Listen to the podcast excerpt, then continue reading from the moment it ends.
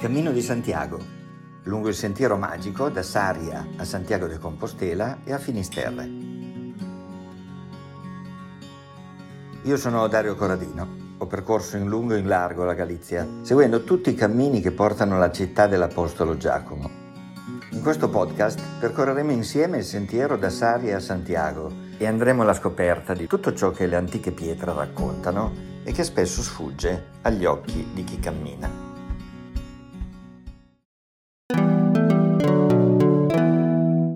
Fiume Minio. Per arrivare a Porto Marin scenderemo fino al fiume Minio. Questo fiume attraversa tutta la Galizia, tracciando un'immensa diagonale lunga 315 km che parte dal Pedregal dei Rimia. Pedregal significa ghiaione. Pedregal dei Rimia si trova nella Sierra de Meira, nel nord-est della provincia di Lugo.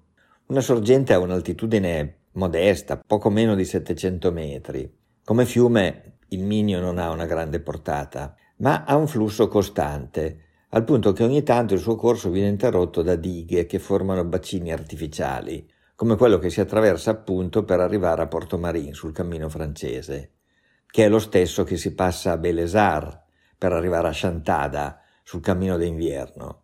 Ma è lo stesso fiume, d'altra parte, che si attraversa a Lugo se fa il cammino primitivo, a Urense se fa la via della Plata, a Tui se fai il cammino portoghese, insomma, con il Minio, se vuoi arrivare a Santiago de Compostela, prima o poi devi fare i conti. È il fiume più lungo della Galizia e diventa davvero grande poco prima di Urense, quando riceve le acque del Sil. Se li vedi alla confluenza, il Sil appare decisamente più importante, ha una portata molto più grande rispetto a quella del Minio. Però ha il torto di essere più corto e dunque è lui l'affluente un fatto che ha addirittura dato vita a un proverbio, il sil porta l'acqua e il migno la fama. Un fiume così non può che trascinarsi dietro un mare di leggende.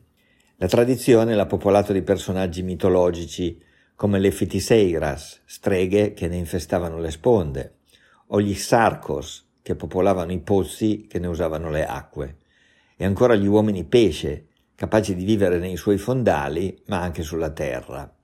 Anche i romani pensavano che il Minio fosse un fiume stregato e che in alcuni punti, nascoste nella nebbia, si celassero le rupi che segnavano i confini del mondo. Finis terre, punto superato il quale si poteva solo cadere nel vuoto infinito. Certo, sono superstizioni, come quella tramandata ad Arbo, sul confine portoghese, dove consigliano di tenere un sasso in bocca se si attraversa il Minio così hai la certezza di non parlare e dunque di non attirare i sinistri abitanti del fiume. Al netto di questa fama inquietante, in realtà il Minio, come quasi tutti i grandi corsi d'acqua, ha portato prosperità a tutta la regione. Le lamprede che vi si pescavano erano una prelibatezza che si serviva nei banchetti degli imperatori romani. Sulle sue sponde si coltivano le viti della Ribeira Sacra, che producono i vini più pregiati della zona.